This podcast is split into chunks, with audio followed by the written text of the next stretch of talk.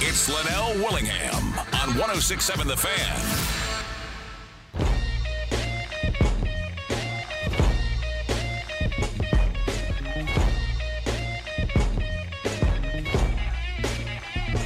Good stuff as always here on this Wednesday night edition of Overtime. Youngest in charge movement, Linnell Willingham, riding with till 945 before we dish the rock to our coverage of Capitals hockey. The fellas on the road tonight in Anaheim taking on the Ducks. That one's set to face off at about 10 o'clock tonight. You can hear that right here on the fan. Right now, though, I want to take a trip out to the BetQL guest hotline. We'll take a trip all the way out to Indianapolis at the Scouting Combine. That is where Jarrett Bailey joins us. Uh, you can catch some of his coverage of the NFL and USA Today and SINow.com. Jarrett, how you doing, my man? I'm doing well, man. How are you? I'm good. Look, I'm already hip to you, right? You are the hot take king, buddy. I seen some of your takes during the season on the quarterback position in the league, so I knew when I had you on, man, I'd get your best stuff. So let's get it going. Oh, I appreciate that. Yeah, uh, some people enjoy my takes, others don't. But uh, you know, that's uh, that's the way of the business, I suppose. Look, it's bold, brother, man. I love it. Uh, you're obviously out there in Indianapolis at the scouting combine. I'll keep things local here to start off. The Washington Commanders, obviously, uh, doing some big time hunting down there at Indy. They're talking to potential, talking to agents about getting contracts done with their own. Uh, I also think, Jarrett, that they may be looking at the quarterback position, despite what they say. Ron Rivera came out two days ago and said that Sam Howell is the QB one going into camp, but they're going to bring in a veteran to compete with him. Uh, if you're Washington, what type of veteran options do you think they could be looking in to compete with Sam? Well, it depends. I mean, that could all be lip service in terms of you know ah. uh, the the whole Sam Howell thing. Like they could actually be in on you know the likes of Derek Carr, mm-hmm. Jimmy Garoppolo. I hope not. Um, but if but but but if they do believe that you know that they're going to give Sam Howell kind of the look they drafted him last year for a reason, I get that. So if they do genuinely believe that, that we could see them go the likes of maybe someone like a Jacoby Brissett. Uh, who could push Howell throughout camp and could be a reliable guy if Sam Howell does go down, or if he underperforms. Right. Um, so some, someone of that manner, maybe even a Gardner Minshew. Um, if they wanted to bring back Taylor Heinicke, uh, there's a litany of uh, of directions that they could go. Um, but if Sam Howell is the guy that they want to to be the starter this season, um, then I can't see them going out and getting a guy that I don't, I don't, I don't want to say challenge for the starting job well, per yeah, se. That's what we were talking about before you got on. Is do we even, if you're Ron, does it make sense for you to bring in a guy who could potentially beat this kid out? Because that ends up yeah. being pie in your face. Yeah, yeah, and, and that's the thing. You know, it, it's hard because you can't, in, in that in that situation, you can't really have your cake and eat it too. Right. So um, if I'm if I'm the Commanders and I really believe in Sam Howell and want him to be the guy this season, then yeah, I mean I wouldn't be looking too uh, too hard into into who his backup will be. Although you know last season proved that you know the backup quarterback is as important as it is uh, as it's ever been. You know we've seen a lot of them, so it is an interesting situation uh, when it comes down to it for for Howell and the Commanders. Jarrett, when you were doing your work on last year's QB class, what were your initial thoughts of Sam Howell? I know uh, he lost a couple of weapons entering that final season at UNC, but we saw him get unleashed as a runner in a way we hadn't seen before. Uh, what'd you think of Sam coming out? I mean, when, when you look at every class, you know, I think that people get a little bit too carried away when – you know, sometimes quarterback classes aren't going to be all that good. That's not to say that I don't think Howell has any sort of potential to be to be good. I, I liked Sam Howell. I think I probably liked him a little bit more than than most people did. Um, but yeah, I mean, you mentioned it. he lost a lot of his weapons. He lost his two starting running backs. Uh, his offensive line wasn't very good. Um, so yeah, I, I think that losing all of that help uh, didn't you know, we saw a little bit of a drop off in production from him in his final year at UNC, and I think that that had a lot to do with it. But you know, a talented guy who's a little bit more athletic than people give him credit for, um, and if put in a situation where he can succeed, he can make plays happen. Um, I do think it's a little bit. Uh, a, a, little bit worrisome that the Commanders are ready to just kind of give him the keys after one game against the Cowboys team that wasn't trying. But um, you know, they they've had him around for a year now, and they know you know things that we don't. Obviously, they see him in the building every day. We don't, and they see the work that he puts in, and obviously, we don't see that either. So they see enough in him to to at least give the lip service that they're going to move forward with him. And um, yeah, kudos to him. Um, I know that you know uh, last year's class was very divisive and polarizing. Good word choice, right, right. um, but um, yeah, uh, I think that he he's in a good spot where they have a lot of good weapons, um, and McLaurin and Dotson and Brian Robinson, um, and they can focus this offseason on getting a little bit better up front. So if they can do that, plus the defense is pretty solid still, uh, they just put the franchise tag on Daron Payne. So I mean that's another piece that'll be sticking around. Um, yeah, I mean if they can keep if they can keep keep these pieces around him and keep the offensive line uh, or make the offensive line a little bit better, then yeah, he's he's put in position to succeed. It just it, it becomes on him at that point. I totally agree with you, Jarrett, and I think a lot of folks here locally feel that way. It's not really all about what Sam Howell is as a talent; it's what this uh, coaching staff is able to do uh, in insulating the talent around him. Uh, the veteran quarterback market is interesting, though. We know Derek Carr is making his rounds out there in Indianapolis, meeting with several different teams. When you look at the overall veteran quarterback landscape, uh, what, do you kind of foresee happening here with guys in some potential landing spots? Yeah, I mean it's um, it could get even bigger coming uh, this coming Tuesday because that's the uh, the deadline for Yeah. uh, teams Yeah. for teams to use the uh, franchise tag, and obviously Lamar Jackson is the one that everybody's kind of keeping an eye on. Um, you know, I asked Eric DeCosta about it today, and um, you know he he kind of told us what he's been telling us, and you know it's a lot of you know well we're trying, we're working on it and whatnot. He wouldn't go too far into specifics, but um, it would not surprise me whatsoever if uh, Lamar Jackson kind of added to this whole uh, veteran quarterback pool in terms of trade. Uh, because if they can't get a long-term deal done, I just don't see a world where he would play on the tag in Baltimore.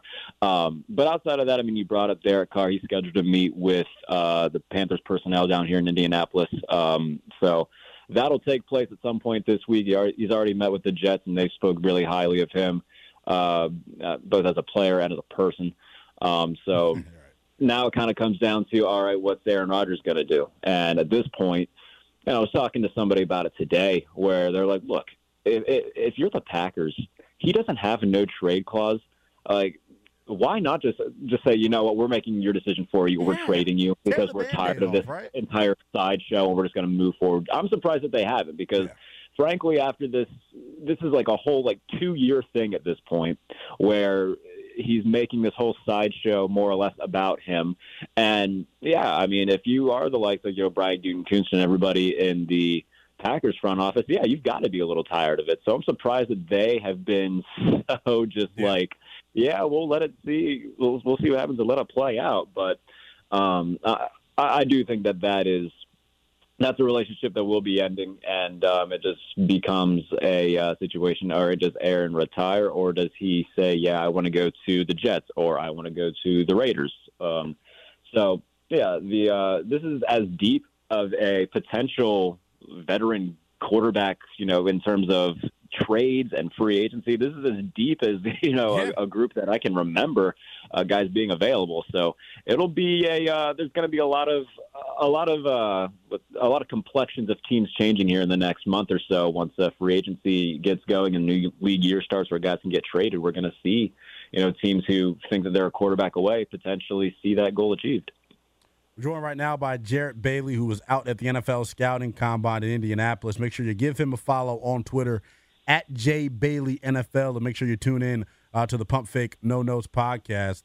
Buddy, I wanted to ask you this as well. We, we talked about the quarterbacks, but I, I want to stay more on the quarterbacks here, specifically Rodgers. We just mentioned that situation a little bit. And Mhm. tearing the band aid off is kind of what I've alluded to that they should do to me though, man, the fact that they're willing to put up with this from Aaron Rodgers, does it make you worry a little bit about just how well Jordan Love has been progressing? Because this is a first round quarterback, Jarrett. If you're the Packers, you made some very serious financial commitments to Rodgers last year. Uh, to me, I think it all speaks to the fact that maybe Jordan Love just isn't who they thought he was. Yeah, and you know, not only did they did they draft Jordan Love in the first round, they traded back into the first round to Yeah, draft. So So, um, no, I mean, that said, I mean, all of the reports coming out of Green Bay is that, you know, they like the progression they've seen from Jordan Love over the last calendar year. Um, you know, they, I, I think that part of drafting Love is the fact that they knew that Aaron Rodgers was still, you know, had the ability to to put up the numbers that he has, and they didn't necessarily have to rush into Jordan Love. They saw the Right. potential, and they were willing to kind of wait it out. Um, and at this point, if they are comfortable with him going into his third season as being the starter, then you know, then we'll just have to see what happens because you know the talk of Green Bay last season was okay, they do not have the weapons to help Aaron Rodgers. Now Christian Watson came into his own in the last you know month and a half, two months of the season, um, but they need to severely address uh, the weapons that Jordan Love will have at his disposal if that is what happens in terms of him being the starting quarterback. Um, but yeah, uh, I think that they they went that route knowing that okay, Aaron Rodgers is Aaron Rodgers, and we still think that we still have a few good years of him left, and we can use those years to help advance Jordan Love. And when the time comes, we can hand the reins over. So. Um, all signs point to them being pretty comfortable with Jordan Love. It's just a matter of okay, can they, um, you know, can they give him the the tools to succeed? Jarrett, uh, I want to take a big picture look here at the National Football League. We got a couple of uh, new head coaches in, in new different places here. Which of these new coaches that have been hired do you think are primed best for early success? I really like the Frank Reich hiring in Carolina. Really? Uh, it's a roster that was already, you know, really solid. They're just kind of a quarterback away. Um, I wouldn't expect them to go the route of Carson Wentz. I think that Frank Reich is probably having Vietnam flashbacks just at the mention of that. Um, but no, they are a team that I do think, like you look at the division that they play in the NFC South, it is incredibly weak, especially at the quarterback position. And uh, when uh, you know, just became public a few days ago that the Buccaneers said that they're pretty confident in Kyle Trask being their starter going forward. So, I mean, you look at that division as of right now in terms of their quarterbacks, it's Desmond Ridder, Kyle Trask. Um, I guess right now the Panthers would have P.J. Walker or Matt Corral, whom they drafted last year. Um, and then for the Saints, uh, Taysom Hill, maybe. Like there's, Yeah. they really. It is a it is a bad division in terms of quarterbacks and overall roster play too. I mean, it was the worst Right. division in football last year. Um, so they add not just Frank Reich. I mean, the staff that he has built ha- is incredible. They bring over Evero, the defensive coordinator from Denver. Um, Mhm. So that that was a great hire in itself, and they've added a ton of really good former players uh, at their uh, as, as position coaches and whatnot, and different coordinators. So I love that hiring uh, and the staff that he's built. Now it's just a matter of all right, can they get the quarterback to put in place? And you know, if they get the quarterback and nobody else really upgrades, then it's their division to lose. So Yeah. love the love the Frank Reich hiring and the staff that he's built. Now it's just all right. Let's get the signal caller and uh, let's make a run at the division title. I know Derek Carr has been rumored as the favorite there in Carolina, uh, but some mock drafts have them selecting a rookie quarterback. What do you think of this class overall? As far as is it top heavy, and do you think there's a chance for a team like Washington to potentially get some value uh, in the later rounds with a developmental guy? Yeah, you know, um, the thing I tell everybody every year is that, you know, for the most part, we see on average like three, maybe four guys that get talked about a ton. More than likely, maybe one of them will be like a star. Maybe. For the most part, they'll kind of top out as being an above average to good quarterback, and then a few of them will be on different teams, and at least one of them won't be won't be very very good at all. In terms of this class, man, like uh, the most polarizing guy is Anthony Richardson because of how athletic he is and his ability to make plays with his feet. He's kind of raw when it comes to to his pocket play. And look, everybody listening to this, somebody's going to tweet uh, a clip of me, a clip at me of him throwing a really pretty pass from the pocket, and that's great. That's not to say that he's never made a good pocket pass, but you can find five or six great throws from any quarterback in the history of football. It's what happens between those good plays that kind of define who they are. Right now, he's still really raw from the pocket. And whether you want to hear that or not, that's what it is.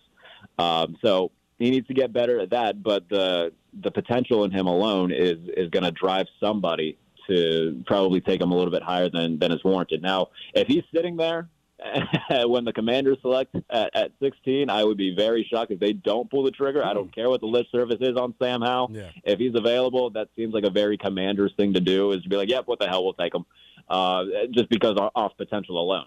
Um, and, and in terms of the rest of them, I know that you know Bryce Young. Like I saw somebody tweet today, like he was he he walked into the convention center today, Oh, it was silly. it was silly. and so, Yeah, and, and somebody tweeted, you know what? If I was his agent, I would just hire two like five foot five guys to walk next to him at all times. This is ridiculous. But yeah, I mean, he is a smaller guy. I, I don't really care about that too much, though. Like we already went through all of this a few years ago with Kyler Murray, and Kyler Murray's been fine. I not not to say that Bryce Young's going to be as good as Kyler Murray, but you know, just the, all of the the height stuff and whatnot. I don't really buy into that too much, especially in this day and age when quarterbacks are extremely protected, especially from inside the pocket. So. Um, I think that you know you look at Bryce Young. I think he'll be good. Um, I think that Will Levis. I know a lot of people hate on Will Levis. I like Will Levis. I think that he has a lot of potential too. Um, C.J. Stroud. Uh, I think that somebody said that they that Stroud reminds him a lot of uh, Jared Goff, which I hmm. mean. When when given help, I, I think Jared Goff had a really good year last very year. Good. So you know, there's like I said, I don't think that there's going to be a superstar in this class. I think that you know if you look at Young or p- potentially Richardson, if he puts all the pieces together, can be really good. But I don't, you know, I don't think there's you know a transcendent talent in this class. And by the way, that's okay. There's not going to exactly. be a Patrick Mahomes or a Josh Allen or a Joe Burrow or a Trevor Lawrence in every single draft class. Exactly. It's just not going to happen. Uh, and I think that people having their expectations that high kind of put a damper on things. I think that all four of the main guys in this class can be have the potential to be really good. Now, math tells us and history tells us that not all of them will be, but right. there's there's potential in all four of them. All right, Jarrett, man. Continue to enjoy yourself out in Indy, man. We'll keep it posted on your Twitter page for all the latest out at the combine, buddy. Appreciate you. Hey, buddy. I appreciate you having me on. That is Jarrett Bailey. Make sure you give him a follow on Twitter at jbaileyNFL. Plenty of good nuggets uh, in my conversation with Jarrett. We'll take a quick time out. When we come back, we'll start peeking ahead at some of the rookie quarterbacks in Washington in, in this NFL draft class and who potentially makes sense as a fit uh, here in Washington. All that and more next on the Fan. It's Linnell Willingham on 1067 The Fan. Big thanks to Jarrett Bailey for joining us. He was live out in Indianapolis at the NFL Scouting Combine, giving us the latest NFL news and notes and all the big rumors coming out of Indianapolis. What do I call it? The player circle. For all the agents, coaches, GMs, executives are coming together, trying to start talking a little bit early on some of the deals that may end up getting done uh, about 13 days from now. is when the official start of free agency uh, is set to happen. And talking to Jarrett, man, it got me thinking. We've been talking about the Washington Commanders and their quarterback situation pretty much for the last hour. And after talking to Jarrett, I'm kind of in the same boat. I really do believe that in order for Sam Howell to have the best chance for success next year, they got to bring in a complete scrub of a veteran quarterback. And I don't want to make it seem that way, like we're just trying to give Sam Howell the job. But damn it, just give him the job. Why are we why are we playing around with this? You identified a guy that you believe has the traits to be a starting quarterback in this league. Let him go do his thing. I'm done with the retread veterans at the quarterback position. No Derek Carr, no Jimmy Garoppolo. I, I can't handle an option like that. Carson Wentz and what he did to me last year, first of all, the fact that they're even letting me on these airwaves is shout out to our program director. I was the main one last year, man. Young, dumb, and stupid all horned up for our big trade acquisition at the quarterback position, Carson Wentz. I remember even going out on a limb and saying, man, our skill position guys are so good, he can have an MVP type of season. Give me a damn break. We're, we're, huh. The fact that we couldn't even get league average player quarterback from him last year, it probably shoots down a lot of my credibility when it comes to talking quarterbacks. I know I was the same guy that was drinking all the Kool Aid and leading the How Hive. I get it. I know y'all probably tired of hearing me give quarterback takes, but please, if I got one more saving grace, Sam Howell, if we had cameras in studio right now, I'm, I'm getting ready to got my hands together. I'm getting ready to get on my damn knees. Please let Sam Howell be it. That's all I want. That's all I want in this life. Look, I've been through a lot in my life, a lot of trials and tribulations. I'm not the most financially stable guy in the world. I've been through some things to get to this position that I'm in. Lord, if you're out there listening, all I want is for Sam Howell to be the guy moving forward for Washington. That's it. I don't care if we win seven games next year. Hell, I don't even care if we make the playoffs. As long as Sam Howell shows he's the long term option at quarterback for this team moving forward, to me, that's all that really matters. But when talking to Jarrett, kind of got my brain churning a little bit, right? I know we've talked about the veteran options that Washington has at the quarterback position. But Jarrett's out there in Indianapolis at the combine and a couple quarterbacks I'm pretty interested in as well, man. This quarterback class, interesting, is how I'll describe it. A lot different, a lot more star studded compared to the quarterback class that we saw last year, right? Based on some mock drafts that we've seen, there could be a potential of maybe four quarterbacks going in the first round of this draft. The marquee guys being Bryce Young from Alabama, CJ Stroud from Ohio State, Will Levis from the University of Kentucky, and Anthony Richardson from Florida. Those aren't really the guys that I have on my list, though, when it comes to what Washington could potentially do at the quarterback position. Washington has the 16th pick in this year's draft. A lot of people projecting Washington to take a corner or an offensive tackle. Well, to me, man, based on how the draft board plays out, don't let one of these marquee guys fall to 16. And I'm being very specific with who I'm talking about, saying don't let him fall to 16. If Anthony Richardson somehow, some way, which seems like a pipe dream right now to some folks, if Anthony Richardson somehow falls to 16, I'd be really hard pressed not to pull the trigger if I'm Washington. But Anthony Richardson isn't even the guy that I really want to pay attention to here when it comes to potential quarterback options for Washington. The guy who I'm really, really intrigued and enamored by is an SEC cat. It's not Anthony Richardson. It's not Will Levis. It's Hendon Hooker from Tennessee, man. This is a kid, tore his ACL last year, was lighting the damn college football world on fire, though, before the injury happened. This is a situation, man, where if I'm Washington, we're creeping toward the end of round one. The pick, the Chiefs, excuse me, have the final pick at the end of the first round. Boy, I'd be hard pressed not to trade up back into the first round to get a Hendon Hooker. And here's why. I'm all for Sam Howell getting every opportunity to be the QB1. But damn it, the one thing we haven't thought about here locally what's the contingency plan if Sam Howell doesn't work? And I know they always say in life, if you have a plan B, damn it, your plan A ain't good enough. This is the National Football League, folks. People's lives are at stake here. People's families are in jeopardy with this. If Sam Howell doesn't work out for Washington, then what at the quarterback position? Because based off of how good this roster is, even if Sam Howell's not the guy, Washington, in their sleep, should win seven, eight games next year. And we all know how star studded next year's quarterback class is. If you win seven, eight, nine games, which this roster, no matter who's at quarterback, is good enough to do, you're probably going to miss out on a Caleb Williams. Right? That's why if you're Washington, I understand this offseason is all about insulating the rest of the roster around Sam Howell. I get that. But a contingency plan must be thought of. And for me, maybe I'm not for trading up to get Hendon Hooker. Man, when that, that second round pick rolls around and Hendon Hooker's on the board and you're Washington, how do you not? The physical tools are there. And if you're comparing the two guys as prospects, talking about Hendon Hooker and Sam Howell, if we're comparing the two guys as prospects, I love Sam Howell as much as the next guy. There's an argument to be made. Hendon Hooker clear cut the best prospect out of the two, right?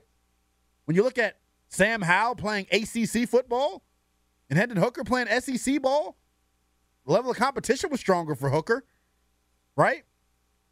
The injury, though, I know is going to worry some people. And it worries me as well. But now that we know that Sam Howell is going to be the guy and we understand that a veteran option who we brought in, we went through some of the veteran options.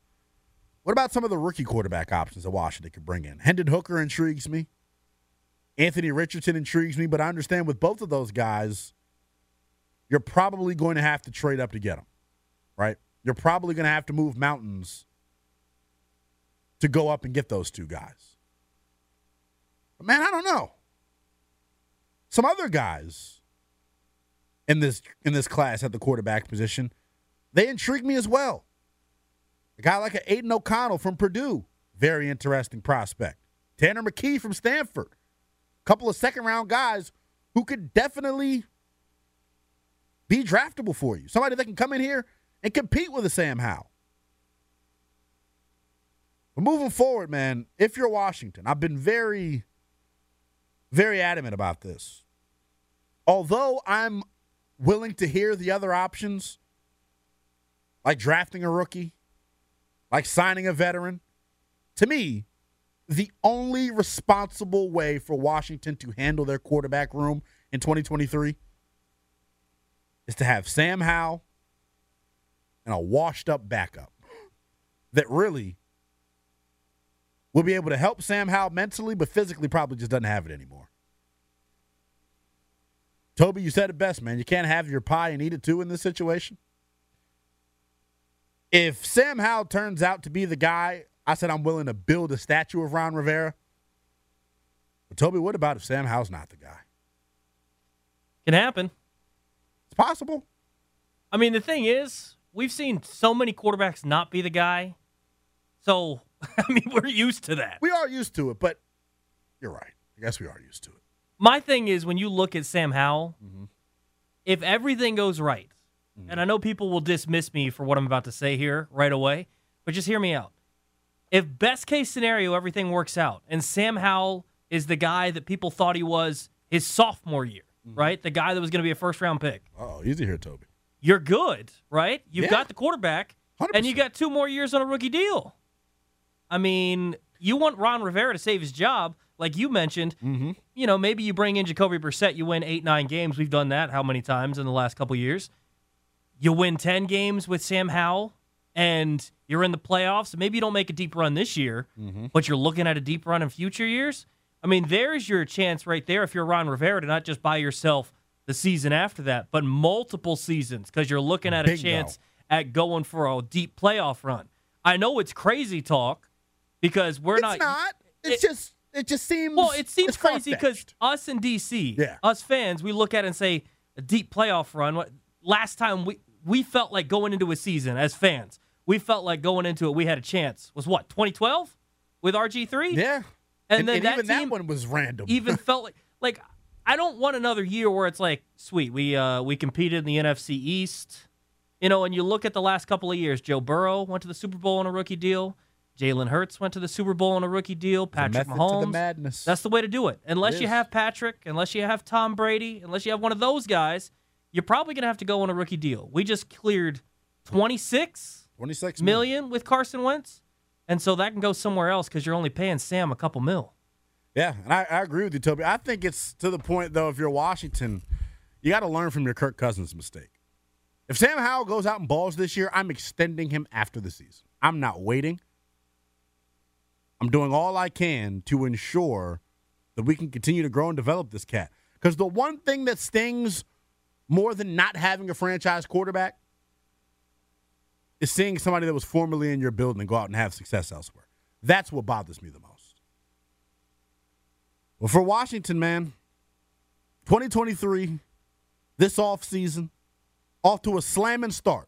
Love the hire of Eric Bieniemy, and I love the notion of going in with Sam Howell next year as the QB1.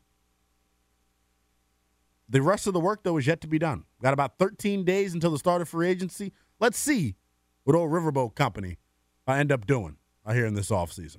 We'll take a quick timeout. When we come back, we'll switch gears. We'll talk a little bit of DC family. The Washington Wizards picked up a huge win last night on the road in the ATL. When we come back, we'll talk about it. Who are the real version of the Washington Wizards? I'll let you know next. Baseball is back, and so is MLB.tv. Watch every out of market regular season game on your favorite streaming devices, anywhere, anytime, all season long. Follow the action live or on demand. Track four games at once with multi view mode and catch up with in game highlights. Plus, original programs, minor league broadcasts, and local pre and post game shows. Go to MLB.tv to start your free trial today. Blackout and other restrictions apply. Major League Baseball trademarks used with permission. It's Linnell Willingham on 1067 The Fan. One final segment here on this Wednesday night edition of Overtime. Youngest in Charge movement, Linnell Willingham, taking you up to 945 before we dish the rock to our coverage of Washington Capitals hockey. The fellas out west taking on the Anaheim Ducks. Uh, what's left of the Washington Capitals is out west. They've obviously purged a lot of their roster uh, here in the last 48 to 72 hours. Uh, their roommate, though, at Capital One Arena, the Washington Wizards, they had a big win last night on the road in Atlanta. Bradley Beal going nuclear once again. Uh, joining us right now on the BetQL guest hotline to discuss the big win last night is our buddy Chase Hughes. You can give him a follow on Twitter at Chase Hughes NBCS. How does your how does your schedule work, Chase? Because last night I'm sure you had a pretty late night. It was a later start than usual, and then you're off tonight, and then tomorrow right back at it. yeah, man. Whatever the Wizards much, do, I do essentially. Yeah. So, uh, but the funny thing about being a beat writer is sometimes you don't know what your schedule is until like late the night before. Like yeah. if they're going to have shoot around or practice, you don't know. Like I didn't think they're going to have practice today. It's actually I've been covering the team seven years. I think it's only the second time that they've had practice the day after a road game that wasn't as close as like Philly or New York. Wow. I don't know why Wes Unseld Jr. wanted to practice today, but they played in Atlanta last night, and this was a rare one. I was pretty shocked by it. He's trying to keep the momentum going, man. A huge win last night, 119, 116. As we were welcoming you in, man, I was talking about Bradley Beal, and he is he's been on one as of late, Chase. I mean, we were all talking about him and that hamstring and whether or not – he was going to be able to stay healthy and really before the All Star break and now in the first couple of games out of the break, Bradley Beal nuclear. Uh, last night, 17 of 30. He finishes with 37 points. If this Wizards team is going to make a push here in the second half of the season, do we need to see this version of Bradley Beal? I think so. I think uh, recently what the Wizards have seen is how they hoped things would go this season, which is um, you put a lot of talent around Bradley Beal, specifically scoring depth, and basically they can ask him to do a little bit less throughout the game. He can play fewer minutes. He doesn't have to score 30 points a game. Uh, he can maybe be a little bit more selective with his shots and shoot higher percentages. But then once you get to late in the game, you ideally would see him be the separator between wins and losses. And lately he's been just that. You know, their last game before the All Star break, he went off for 17 points in the fourth quarter against the Timberwolves, took that game over, gave them the win. And it was similar last game before the All Star break. He went off for 17 points in the fourth quarter against the Timberwolves, took that game over, gave them the win. And it was similar last night in Atlanta. He had 12 points in the fourth quarter, hit two shots in the final 36 seconds, and combine that with a few nice defensive plays by Kyle Kuzma and Daniel Gafford, and they were able to get a big win on the road. So um, Bradley Beal, overall this season, it's like he's been good when he's been healthy. He's shot high percentages. He's just had a little bit of trouble staying healthy. But early in the year, he had a lot of trouble late in games with turnovers. He's kind of cleaned those up, and now um, you know it's it's hard not to like what he's showing you late in games. Yeah, it definitely has been encouraging, man, to see him go back to that 2020 form, man. Really, the the, the reason he got that 250 million dollars is because his prowess as a scorer, man, and uh, with the addition of Chris Kristaps Porzingis and Kyle Kuzma, obviously there, there are less shots to go around. But as you mentioned, the last few games, Bradley Beal uh, finding his touch offensively. I am still worried though, Chase, about what version of the Washington Wizards are real. Because yes, they won last night in Atlanta, but they dropped their first two coming out of the All Star break, and really had a disappointing loss on that Friday night against the Knicks. And one of the issues that, that troubled them against the Knicks, Chase, was their inability to finish out defensive possessions with the rebound. It's all good to, to, to play good on ball defense, but when the shot goes up, you got to box out and grab the board. This team has struggled with that. Do you see them making any additions to the roster to try to help that? I saw uh, they signed Jay Huff to a two way deal today, but that wasn't the front court depth I was expecting, Chase. I don't think so. I mean, they do have uh, technically an open roster spot right now, so they could add somebody, but I don't foresee, even if they went that route, adding someone who would make a difference in the rotation. Yeah. Um, I think what their rotation is is what it's going to be moving forward. Right now, they're dealing with uh, injury to Monte Morris. He's now week to week. He received an, a pain injection in his back, so that's something to monitor right now. But Kristaps Porzingis is coming back tomorrow, and right. I, I think they like just the overall trajectory that they've seen going back to December 20th when they put Daniel Gafford in the starting lineup. Um, they've had a top 10 net rating in that span. It's been over a third of the season. So I think they feel pretty good about their overall trajectory. They've just been streaky all year. And you're right, they hadn't looked good coming out of the All Star break, but they were a little bit banged up for two games without Porzingis and without Monte Morris. Getting Porzingis back is going to be huge. And you know they didn't look very good in the first half yesterday, specifically on offense. So I, I still want to see, you know, whether how how they can uh, fill the void for Monte Morris because he does a nice job setting everyone up. But I think the problems that we've seen from three point shooting in particular recently will be helped tremendously just by getting Porzingis back. Chase, I want to go. I know I got long winded in my question there, but I really was was trying to ask, like, what is the solution to this team rebounding the ball better defensively? Because that's something that has really shown up really all year and has proven to be costly. Yeah, I mean their rebounding overall this year is um, it, has been about average. Um, I, Deni Avdija has has come along very well lately as, as a rebounder. Uh, Porzingis isn't a big time rebounder, but you know he he's decent at it. Da- Daniel Gafford and Taj Gibson are good at boxing out. Um, so collectively, I think they're just kind of an average rebounding team, and you have seen them struggle in some games with giving up second chance points. I, I think it was probably a bit of an outlier against the New York Knicks just because of Mitchell Robinson right. and Julius Randle and the, the physical style of play. Um, that that was just a tough matchup for the Wizards, and certainly if they got into a postseason matchup with a team like that, then that would be a key to the game. But um, overall, I, I think it, it's been they've been about average, and, and I think the reason why they've been about average is because they've been inconsistent. So it has fluctuated. So you see nights like uh, against the Knicks, um, but they, you know, they won the rebounding margin last night against Atlanta. Deni Avdija had 13 boards. Um, so I think it's just about them kind of doing things as a team. Um, Daniel Gafford is top five in the league in box outs per 36 minutes. So when he clears the runway, it's going to be up to guys like Kyle Kuzma and Deni Avdija to go get the rebound. And you know, it's funny. One thing on that note, I asked Wes Unseld Jr. today about Deni Avdija's rebounding, and he said that he sees it as kind of an incentive for Kuzma and Deni Avdija uh, to go get the rebound because they know that they have the green light to take right. the ball up the floor. So it's like not only are you going to get the defensive rebound, you're completing the defensive possession, but then you get rewarded by having the possession begin with the ball in your hand. So it's interesting how those two things can work together. Talking to Chase Hughes, who covers the Washington Wizards for NBC Sports Washington. Make sure you give him a follow on Twitter at Chase Hughes NBCS. Bradley Beal gets a lot of the shine, and Kyle Kuzma gets a lot of the shine for the win last night 37 points and 28 points, respectively. But Daniel Gafford uh, posting his ninth double double of the season 13 points, 12 boards, three blocks, and we saw him affect a litany of others. How refreshing is it to see him start to come into his zone and the team being rewarded by giving him that contract extension last offseason. You mentioned uh, the team's net rating since uh, December 20th when he was inserted into the starting lineup. Uh, do you expect Daniel Gafford to continue to get better as the season moves on? I do because I think they found a great role for him. And you know, first on last night's win, he had one of the biggest plays of the game. He blocked Trae Young Kyle Kuzma also yeah. blocked Trae Young, and those two plays uh, were pivotal because the Wizards had come back from down ten. They took the lead, and it was pretty tenuous. They had to get some big stops, and that was one of them. Um, but Daniel Gafford, I think they found a great role for him. Um, you know, his role has changed a lot since he's been here, and there have been times where I thought that he was best suited as sort of a backup center because um, then his skill set gets to shine against other backup centers, and particularly on the offensive end.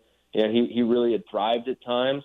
Um, but you could also see when he's in the second unit and he doesn't have a point guard who can set him up, how his offense can really fade away. Yeah. And I think when he's in the starting lineup, there's just less asked of him, and so he can produce more in a way because he's out there. He doesn't have to be the only guy protecting the rim because he's out there with Kristaps Porzingis, so those two guys can work in tandem. And then offensively, he's the fifth option on the court essentially, and he's got four guys who are pretty gifted passers: Monte Morris does a great job setting people up, uh, and with Daniel Gafford and pick and rolls. Uh, Kyle Kuzma is a really good passer for his size. Bradley Beal is uh, their lead. He, he's the leader on the team in assists, and Kristaps Porzingis is a pretty decent passer as well. And just generally with all those guys on the court, there's a lot of space for Daniel Gafford to just clean up around the rim because obviously you got three 20 point scorers, but also Monte Morris shoots over 40% from three. So if Daniel Gafford's your fifth option, I mean, he's he's going to get some pretty easy baskets, and I think that's why you see he's number two in the league in field goal percentage, with a percentage that's so high that it's going to rank among the highest in NBA history if he carries it across this whole season. Yeah, I believe I saw last time I checked he was up over seventy five percent. Chase, that is insane. so Right. clearly, Daniel Gafford, uh, the beneficiary of playing with some very skilled passes, like you said. You mentioned Monte Morris. He uh, say that again. You said he got a back injection. He got an epidural injection, with which uh, a lot of people out there, when they hear that word, understand that that's generally a type of shot you get for uh, you're about to give birth to a child. I mean, basically, what it means is a shot in your back. It's not the same thing that a you know a woman gets when they're in the hospital, but it's a pretty uncomfortable procedure and um, definitely takes it to another level than we expected this injury to go. Um, it was interesting today. You know, he had missed two straight games.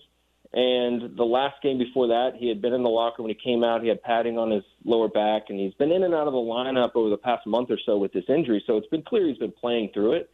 Um, but I asked Wes Unseld Jr. today about Monte Morris, and he said that he was headed for additional testing, and that basically he just hadn't responded to treatment and rest.